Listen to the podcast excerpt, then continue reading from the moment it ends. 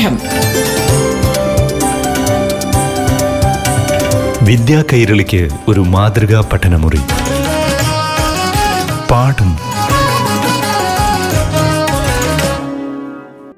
നമസ്കാരം പ്രിയ കൂട്ടുകാരെ. പാഠം റേഡിയോ ക്ലാസ് മുറിയിലേക്ക് ഏവർക്കും സ്വാഗതം. ഇപ്പോൾ കേരള പൊതുവിദ്യാഭ്യാസ പാഠ്യപദ്ധതിയിലെ ഏഴാം തലത്തിലെ സാമൂഹ്യ ശാസ്ത്ര വിഷയത്തെ ആസ്പദമാക്കിയുള്ള ക്ലാസ്സാണ്. അവതരിപ്പിക്കുന്നത് കൊല്ലായിൽ S N U P S അധ്യാപികയായ ഷീജ ബീഗം. നമസ്കാരം കൂട്ടുകാരെ. ഏഴാം സ്റ്റാൻഡേർഡിലെ എല്ലാ പ്രിയപ്പെട്ട കൂട്ടുകാർക്കും പാഠം റേഡിയോ ക്ലാസ്സിലേക്ക് ഹൃദ്യമായ സ്വാഗതം. ഇന്ന് നമ്മൾ സാമൂഹ്യശാസ്ത്ര വിഷയത്തിൽ ഒരു പുതിയ അധ്യായമായ ഭൂമിയും ജീവലോകവും എന്ന ഏഴാമത്തെ യൂണിറ്റാണ് പരിചയപ്പെടുന്നത്. ഈ അധ്യായത്തിലൂടെ ഭൂമിയിലെ എല്ലാ ജീവജാലങ്ങളും ഉൾപ്പെടുന്ന മേഖലയായ ജൈവമണ്ഡലത്തെക്കുറിച്ചും മനുഷ്യന്റെ ചില പ്രവൃത്തികൾ ജൈവമണ്ഡലങ്ങൾക്ക് ഏൽപ്പിക്കുന്ന ആഘാതത്തെക്കുറിച്ചുമൊക്കെ നമുക്ക് മനസ്സിലാക്കാം. ഇവയെ സംരക്ഷിക്കേണ്ടത് അഥവാ ജൈവമണ്ഡലത്തെ സംരക്ഷിക്കേണ്ടത് നമ്മുടെ ഓരോരുത്തരുടെയും കടമയാണെന്ന ഒരു ബോധം എല്ലാവരിലും എത്തിക്കുക എന്നതാണ് ഈ യൂണിറ്റിലൂടെ ലക്ഷ്യമാക്കുന്നത്. ജൈവമണ്ഡലത്തിലെ വിവിധ ഘടകങ്ങളായ മണ്ണ് ജലം വായു ഇവയിൽ ഏതെങ്കിലും ഒന്നിനുണ്ടാകുന്ന നാശം ഈ മണ്ഡലത്തിൽ വരുത്തുന്ന ആഘാതം മനസ്സിലാക്കി വളരെ ശ്രദ്ധാപൂർവം ഓരോ മനുഷ്യനും ഇടപെടേണ്ടത് അത്യാവശ്യമാണ്. അല്ലെങ്കിൽ നാം ഉൾപ്പെടെയുള്ള ജീവജാലങ്ങൾക്ക് വേണ്ടി ഈ പ്രകൃതി ഒരുക്കിത്തന്ന നമ്മുടെ ഈ സുന്ദര ലോകം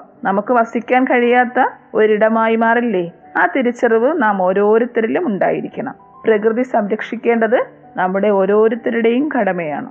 പ്രകൃതി വിഭവങ്ങൾ പ്രകൃതിക്ക് കോട്ടം തട്ടാത്ത വിധം എങ്ങനെ ശാസ്ത്രീയമായി ഉപയോഗിക്കാമെന്നും നമുക്ക് ഈ പാഠഭാഗത്തിലൂടെ മനസ്സിലാക്കാം. കരയും ജലവും വായുവും ഒടുവിൽ ജീവജാലങ്ങളും ഇന്നു കാണുന്ന തരത്തിലേക്ക് പരിണമിച്ചതിനെ കുറിച്ചുള്ള ശാസ്ത്രലോകത്തിന്റെ നിഗമനമാണ് ഈ യൂണിറ്റിന്റെ ആരംഭത്തിൽ വിശദീകരിച്ചിരിക്കുന്നത്.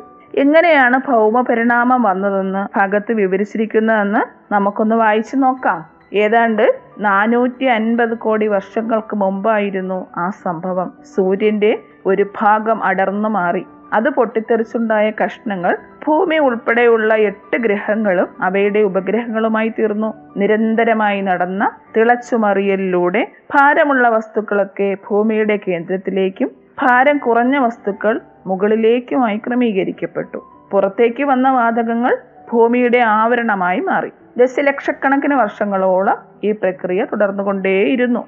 അപ്പോഴും ചുട്ടുപഴുത്ത അവസ്ഥയിലായിരുന്നു ഭൗമോപരിതലം. നിരന്തരവും വ്യാപകവുമായുണ്ടായ അഗ്നിപർവത സ്ഫോടനങ്ങളിലൂടെ ഭൂമിയുടെ ഉള്ളിലെ നീരാവിയും വാതകങ്ങളും പുറത്തേക്ക് വന്നു. ഈ നീരാവി തണുത്ത് മേഘങ്ങളും തുടർന്ന് വർഷങ്ങളോളം നീണ്ട മഴയും ഉണ്ടായി. ഭൗമോപരിതലത്തിലെ താഴ്ന്ന പ്രദേശങ്ങളൊക്കെ വെള്ളത്തിനടിയിലായി. അങ്ങനെ സമുദ്രങ്ങളുണ്ടായി. ഭൂമിയിൽ ജീവന്റെ തുടുപ്പുകൾ രൂപം കൊള്ളുന്നതിന് പിന്നെയും ലക്ഷക്കണക്കിന് വർഷങ്ങൾ വേണ്ടി വന്നു. ഒടുവിൽ നാം ഇന്നു കാണുന്ന തരത്തിൽ ജീവൻ സസ്യങ്ങളുടെയും ജന്തുക്കളുടെയും ആയിരക്കണക്കിന് ഇനങ്ങളായി പരിണമിച്ചു. ഒടുവിൽ മനുഷ്യനും. ഇപ്പൊ കരയും ജലവും വായുവും ഒടുവിൽ ജീവജാലങ്ങളും ഇന്ന് കാണുന്ന തരത്തിലേക്ക് പരിണമിച്ചതിനെ കുറിച്ചുള്ള ശാസ്ത്രലോകത്തിന്റെ നിഗമനമാണ് ഇവിടെ കൊടുത്തിരിക്കുന്നത്. അപ്പൊ അതെല്ലാവരും ശ്രദ്ധിച്ചല്ലോ എന്താണ് ശാസ്ത്രലോകത്തിന്റെ നിഗമനം? ഭൂമി എങ്ങനെയാണ് രൂപം കൊണ്ടതെന്നുള്ള ശാസ്ത്രത്തിന്റെ നിഗമനമാണ് ഇവിടെ വിശദീകരിച്ചിരിക്കുന്നത്. ഏകദേശം നാനൂറ്റി അൻപത് കോടി വർഷങ്ങൾക്ക് മുമ്പ് സൂര്യന്റെ ഒരു ഭാഗം അടർന്നു മാറിയാണ് ഭൂമി ഉണ്ടായതെന്ന് ഇതിലൂടെ മനസ്സിലാക്കി അല്ലേ? ഈ പ്രപഞ്ചത്തിന്റെ സൃഷ്ടി ഒരു മഹാസ്ഫോടനത്തിൽ നിന്നാണെന്നാണ് ശാസ്ത്രജ്ഞന്മാർ കണക്കാക്കുന്നത്. ഈ സിദ്ധാന്തത്തെ അറിയപ്പെടുന്നത് മഹാവിസ്ഫോടന സിദ്ധാന്തം അഥവാ ബിഗ് ബാങ് തിയറി എന്നാണ്. ഇനി നമുക്ക് ജൈവമണ്ഡലത്തിന്റെ നിലനിൽപ്പിന് ആധാരമായ കര വായു ജലം എന്നിവ ഉൾക്കൊള്ളുന്ന വിവിധ മണ്ഡലങ്ങളെ പരിചയപ്പെടാം. ആ മണ്ഡലങ്ങളാണ് ശിലാമണ്ഡലം. കരഭാഗം ഉൾപ്പെടുന്ന ശിലാമണ്ഡലം അന്തരീക്ഷം ആയിട്ടുള്ള വായുമണ്ഡലം ജലമണ്ഡലം എന്നിവ. ശിലാമണ്ഡലത്തിനെ ലിത്തോസ്ഫിയർ എന്ന് പറയും. വായുമണ്ഡലം അറ്റ്മോസ്ഫിയർ ജലമണ്ഡലം ഹൈഡ്രോസ്ഫിയർ. ഈ മൂന്ന് മണ്ഡലങ്ങളുടെയും പരസ്പര പ്രവർത്തനങ്ങളുടെ ഫലമായാണ് ഭൂമിയിലെ എല്ലാ ജീവജാലങ്ങളും ഉൾപ്പെടുന്ന മേഖലയായ ജൈവമണ്ഡലം നിലനിൽക്കുന്നത്. ഈ മൂന്ന് മണ്ഡലങ്ങളിലും ഉണ്ടാകുന്ന ചെറിയ മാറ്റങ്ങൾ പോലും മനുഷ്യജീവിതത്തിൽ വലിയ ആഘാതങ്ങൾ സൃഷ്ടിക്കും. ഏതെങ്കിലും ഒരു മണ്ഡലത്തിൽ ഉണ്ടാകുന്ന ആഘാതം തന്നെ വലിയ തരത്തിലുള്ള പ്രശ്നങ്ങളാണ് സൃഷ്ടിക്കുന്നത്. സ്ഥല ജല വായു മണ്ഡലങ്ങൾക്ക് മനുഷ്യൻ ഏൽപ്പിക്കുന്ന ആഘാതങ്ങളാണ് ഇന്നത്തെ ഒട്ടനവധി പ്രകൃതി ദുരന്തങ്ങൾക്കും കാരണമാകുന്നത്. ജൈവമണ്ഡലത്തിൽ ഉൾപ്പെടുന്ന തല ജല വായു മണ്ഡലങ്ങൾ ഓരോന്നായി നമുക്ക് വിശദമായി മനസ്സിലാക്കാം. ഇനി ഓരോന്നും എന്താണെന്ന് അറിയണ്ടേ? ഭൂമിയുടെ ഉപരിതലത്തിലെ ഖരാവസ്ഥയിലുള്ള ഭാഗമാണ് ശിലാമണ്ഡലം. അതുപോലെ വായുമണ്ഡലം എന്ന് പറയുന്നത് ഭൂമിയെ പൊതിഞ്ഞു നിലകൊള്ളുന്ന വായുവിന്റെ ആവരണം അഥവാ അന്തരീക്ഷമാണ്. ജലമണ്ഡലത്തിൽ സമുദ്രത്തിലും കരയിലും വായുവിലും ഒക്കെയായി കാണപ്പെടുന്ന ജലമെല്ലാം ഉൾപ്പെടും. ആദ്യം ഇതിൽ ശിലാമണ്ഡലത്തെക്കുറിച്ചുള്ള കൂടുതൽ കാര്യങ്ങൾ മനസ്സിലാക്കാം. ഭൂമിയുടെ ഉപരിതലത്തിൽ വിവിധങ്ങളായ ഭൂരൂപങ്ങൾ കാണപ്പെടുന്നുണ്ടെന്ന് മുൻ ക്ലാസ്സുകളിൽ നിന്നും നിങ്ങൾ മനസ്സിലാക്കിയിട്ടുണ്ട്. ഏതൊക്കെ ഭൂരൂപങ്ങൾ നിങ്ങൾക്കറിയാം? പർവതങ്ങൾ പീഠഭൂമികൾ സമതലങ്ങൾ ദ്വീപുകൾ തീരപ്രദേശങ്ങൾ മനോഹരമായ തീരപ്രദേശങ്ങൾ ഇവയെല്ലാം വ്യത്യസ്തമായ ഭൂരൂപങ്ങളാണ്. ഈ ഭൂരൂപങ്ങളെല്ലാം ഉൾക്കൊള്ളുന്നതാണ് നമ്മുടെ ഭൂമിയുടെ ഉപരിതലം. ഈ ഭൂരൂപങ്ങൾ ഉൾപ്പെടുന്നത് ഏതിലാണ്? ശിലാമണ്ഡലത്തിലാണ്. ശിലകളും മണ്ണും കൊണ്ട് രൂപപ്പെട്ടിരിക്കുന്ന കരാവസ്ഥയിലുള്ള ഭാഗമാണ് ശിലാമണ്ഡലം എന്ന് പറഞ്ഞു അല്ലേ? ശിലാമണ്ഡലത്തിലെ പ്രധാന ഭൂരൂപങ്ങൾ ഓരോന്നായി നമുക്ക് മനസ്സിലാക്കിയാലോ? അതിൽ പ്രധാനമായും പർവതങ്ങളെക്കുറിച്ചും സമതലങ്ങൾ എന്നാൽ എന്താണെന്നും മരുഭൂമികൾ എന്താണെന്നും ഒക്കെ നമുക്ക് മനസ്സിലാക്കാം. പർവതങ്ങൾ എന്നാൽ എന്താണ്? നിങ്ങൾ കഴിഞ്ഞ ക്ലാസ്സുകളിൽ മനസ്സിലാക്കിയതാണ്. ഏതെല്ലാം പർവതങ്ങളുടെ പേരുകൾ നിങ്ങൾ കേട്ടിട്ടുണ്ട്? ഹിമാലയ പർവതം കേട്ടിട്ടില്ലേ? ഏഷ്യയിലെ ലോകത്തിലെ തന്നെ ഏറ്റവും ഉയരം കൂടിയ പർവതനിര ഹിമാലയ പർവതം അല്ലേ? അതുപോലെ ആരവല്ലി പർവതനിര വിന്ധ്യാസൽപുര പർവതനിര പിന്നെ സഹ്യ പർവതം. ഇതൊക്കെ നിങ്ങൾക്കറിയാമല്ലേ ഇനി എന്താണ് പർവതങ്ങൾ എന്ന് പറഞ്ഞാൽ? സമുദ്രനിരപ്പിൽ നിന്ന് തൊള്ളായിരം മീറ്ററിലധികം ഉയരമുള്ളതും ചെങ്കുത്തായ വശങ്ങളോട് കൂടിയതുമായ ഭൂരൂപങ്ങളെയാണ് പർവതങ്ങൾ എന്നറിയപ്പെടുന്നത്. ഭൂമിയുടെ ഉപരിതലത്തിന് മാറ്റങ്ങൾ ഉണ്ടായോ? ലാവ തണുത്തുറഞ്ഞോ ഒക്കെയാണ് പർവതങ്ങൾ രൂപം കൊള്ളുന്നത്. വിവിധ ഇനം പർവതങ്ങളുണ്ട്. വ്യത്യസ്ത പേരുകളിലുള്ള പർവതങ്ങളുണ്ട്. അവ രൂപം കൊള്ളുന്ന രീതി അനുസരിച്ചാണ് പർവതങ്ങൾ വിവിധ പേരുകളിൽ അറിയപ്പെടുന്നത്. മടക്കു പർവതങ്ങളുണ്ട് ഖണ്ഡപർവതം അവശിഷ്ട പർവതം എന്നിങ്ങനെ പർവതങ്ങൾ വ്യത്യസ്തമാണ്. മറ്റു പർവതങ്ങളെ അപേക്ഷിച്ച് ഉയരം കൂടിയ പർവതങ്ങളാണ് മടക്കു പർവതങ്ങൾ എന്നറിയപ്പെടുന്നത്. ഇന്ന് ലോകത്ത് കാണുന്ന ഭൂരിഭാഗം പർവതങ്ങളും മടക്കു പർവതങ്ങളാണ്. ലോകത്തിലെ ഏറ്റവും ഉയരം കൂടിയ കൊടുമുടിയായ എവറസ്റ്റ് സ്ഥിതി ചെയ്യുന്നത് ഏത് പർവതനിരയിലാണ്?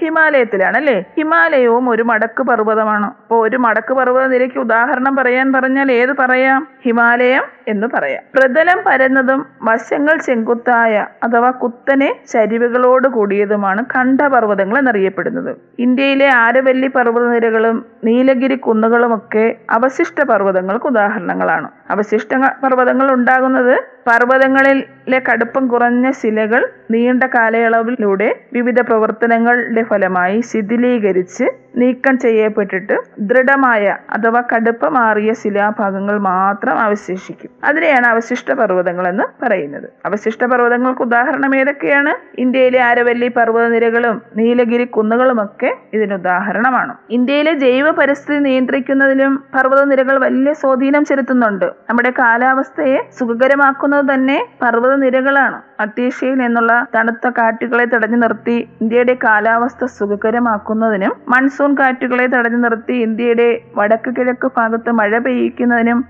ഹിമാലയ പർവതനിരയുടെ പങ്ക് വലിയ തരത്തിലാണ്. പാഠം. വിദ്യാ കൈരളിക്ക് ഒരു മാതൃകാ പഠനമുറി. പാഠം ഒരിടവേളയ്ക്ക് ശേഷം തുടരും.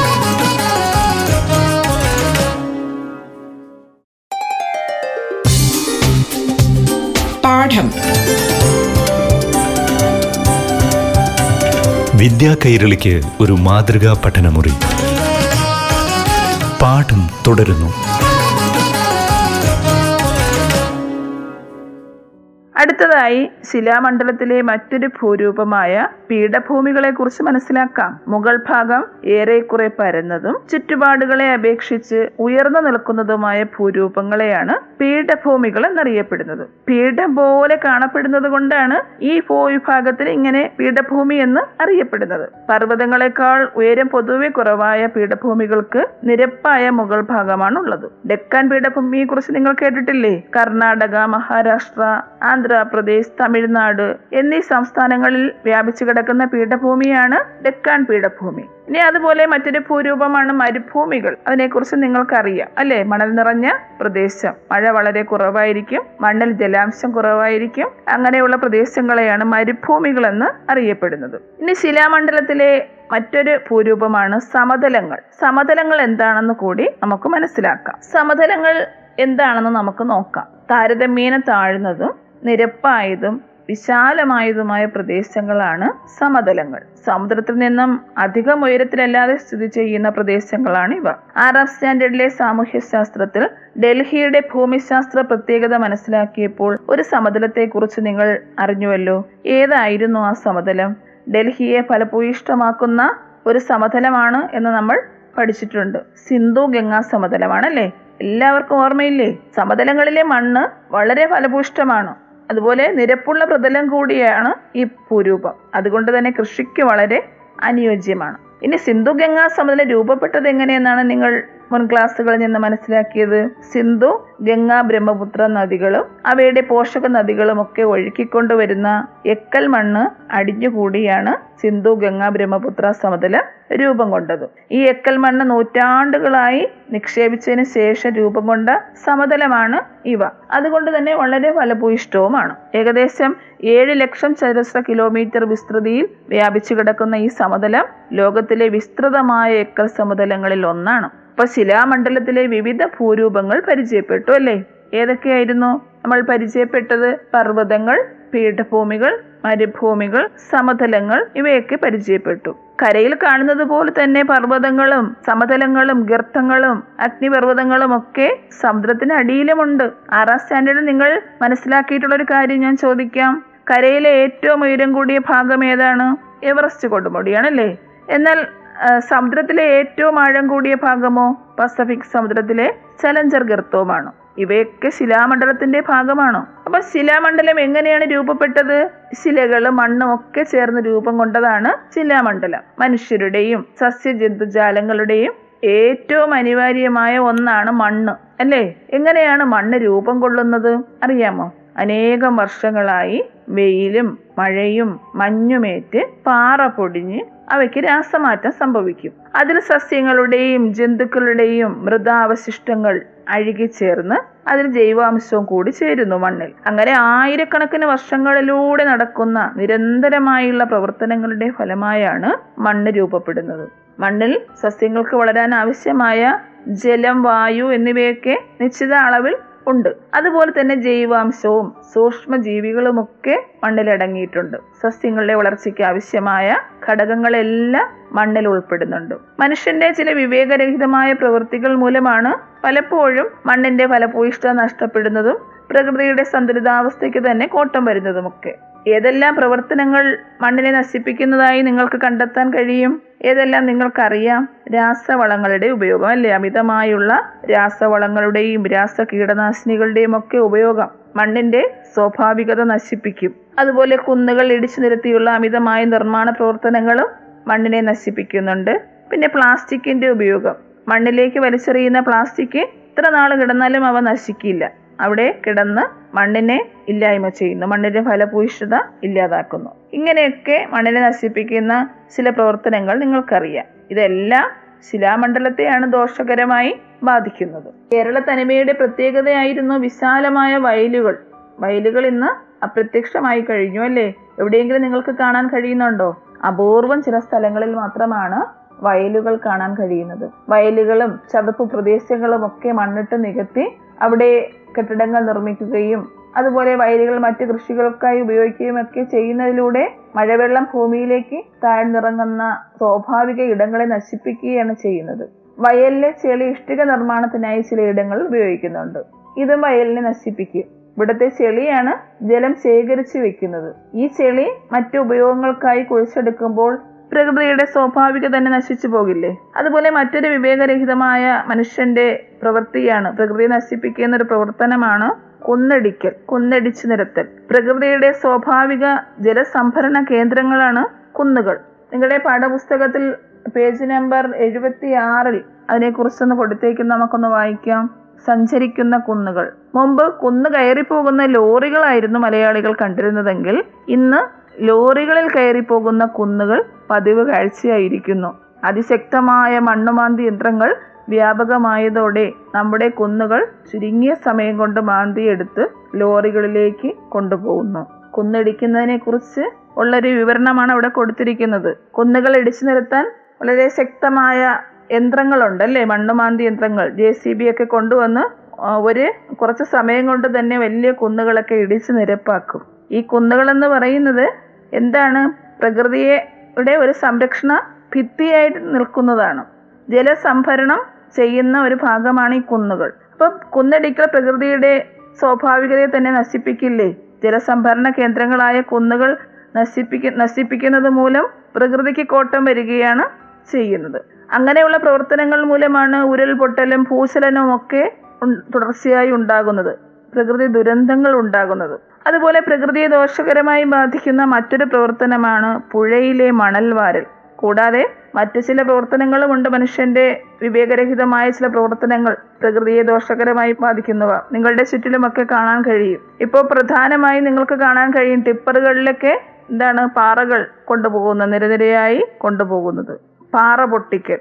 കോറികൾ ഇന്ന് പലയിടത്തും ഉണ്ടല്ലേ? പാറ പൊട്ടിക്കലും പ്രകൃതിക്ക് ദോഷം വരുത്തുന്നതാണ്. അതുപോലെ മുറ്റം കോൺക്രീറ്റ് ചെയ്യുന്നത്. മുറ്റം കോൺക്രീറ്റ് ചെയ്യുന്നത് മൂലം മഴവെള്ളം മണ്ണിനടിയിലേക്ക് ഇറങ്ങാനുള്ള വഴി അടയുകയാണ് ചെയ്യുന്നത്. ഇങ്ങനെയുള്ള പ്രവർത്തനങ്ങളെല്ലാം പ്രകൃതിയെ നശിപ്പിക്കുന്നതാണ്. ഇപ്പൊ പ്രകൃതി വിഭവങ്ങൾ നമുക്ക് ഉപയോഗിക്കാനുള്ളതാണെങ്കിലും ഇവയുടെ അമിത ഉപയോഗം പ്രകൃതിയുടെ സന്തുലിതാവസ്ഥ തകരാറിലാക്കും. പ്രകൃതിക്ക് നാശം വരാതിരിക്കാൻ അമിത വിഭവ ചൂഷണങ്ങൾ നടത്താതിരിക്കണം. അപ്പൊ അങ്ങനെ അമിതമായ വിഭവങ്ങൾ ചൂഷണം ചെയ്യാതിരിക്കാനുള്ള ബദൽ മാർഗങ്ങൾ തേടേണ്ടത് വളരെ അത്യാവശ്യമാണ്. പ്രകൃതിക്ക് കോട്ടം വരാത്ത രീതിയിലുള്ള പ്രവർത്തനങ്ങൾ കണ്ടെത്തേണ്ടത് വളരെ അത്യാവശ്യമാണ്. ഇപ്പൊ വയലുകളിലെ മേൽമണ്ണ് ഉപയോഗിച്ച് ഇഷ്ടിക നിർമ്മിക്കുന്നതിന് പകരം ഉപയോഗശൂന്യമായ പ്ലാസ്റ്റിക് കളിമൺ ഫാക്ടറിയിൽ നിന്നുള്ള അവ- അവശിഷ്ടങ്ങൾ എന്നിവ ഉപയോഗിച്ച് കെട്ടിട നിർമ്മാണത്തിന് ആവശ്യമായ കട്ടകൾ നിർമ്മിക്കാം. അതുപോലെ പുഴകളിൽ നിന്നും മണൽ വരുന്നതിന് പകരം പാറപ്പൊടിയൊക്കെ അതിന് പകരമായി നമുക്ക് ഉപയോഗിക്കാൻ പറ്റും. അപ്പൊ പ്രകൃതിയെ ചൂഷണം ചെയ്യാതെ പകരം മറ്റ് ബദൽ മാർഗങ്ങൾ കണ്ടെത്തേണ്ടത് വളരെ അത്യാവശ്യമാണ്. ഇപ്പൊ ശിലാമണ്ഡലത്തെ ഇങ്ങനെ അനിയന്ത്രിതമായി ചൂഷണം ചെയ്യുന്നത് ഭൂമിയിലെ ജീവന്റെ നിലനിൽപ്പിന് തന്നെ ഭീഷണിയാണ്. ശിലാമണ്ഡല ജൈവമണ്ഡലത്തിന്റെ ഒരു ഘടകമായ ശിലാമണ്ഡലത്തെ കുറിച്ചാണ് ഇന്ന് നമ്മൾ വിശദമായി മനസ്സിലാക്കിയത്. ശിലാമണ്ഡലത്തെ കുറിച്ച് എല്ലാവർക്കും മനസ്സിലായല്ലോ? എന്താണ് ശിലാമണ്ഡലം? ശിലകളും മണ്ണും ഒക്കെ ചേർന്ന് രൂപം കൊണ്ടതാണ് ശിലാമണ്ഡലം അല്ലേ? അതുപോലെ ഇനി നമുക്ക് മനസ്സിലാക്കാനുള്ള ജലമണ്ഡലത്തെക്കുറിച്ചും വായുമണ്ഡലം അഥവാ അന്തരീക്ഷത്തെക്കുറിച്ചുമൊക്കെ നമുക്ക് മനസ്സിലാക്കാനുണ്ട്. അപ്പൊ ജലമണ്ഡലത്തിൽ വരുത്തുന്ന ദോഷകരമായ പ്രവൃത്തികളും വായുമണ്ഡലത്തിൽ ഏൽപ്പിക്കുന്ന പ്രവൃത്തികളും ദോഷകരമായ പ്രവൃത്തികളും ഒക്കെ നമ്മുടെ ജൈവമണ്ഡലത്തെ ഒന്നാകെ നശിപ്പിച്ചു കളയും. അപ്പൊ അതിനെക്കുറിച്ചൊക്കെ നമുക്ക് അടുത്ത പാഠം റേഡിയോ ക്ലാസ്സിലൂടെ വിശദമായി മനസ്സിലാക്കാം. നന്ദി നമസ്കാരം. പാഠം. വിദ്യാ കൈരളിക്ക് ഒരു മാതൃകാ പഠനമുറി. പാഠം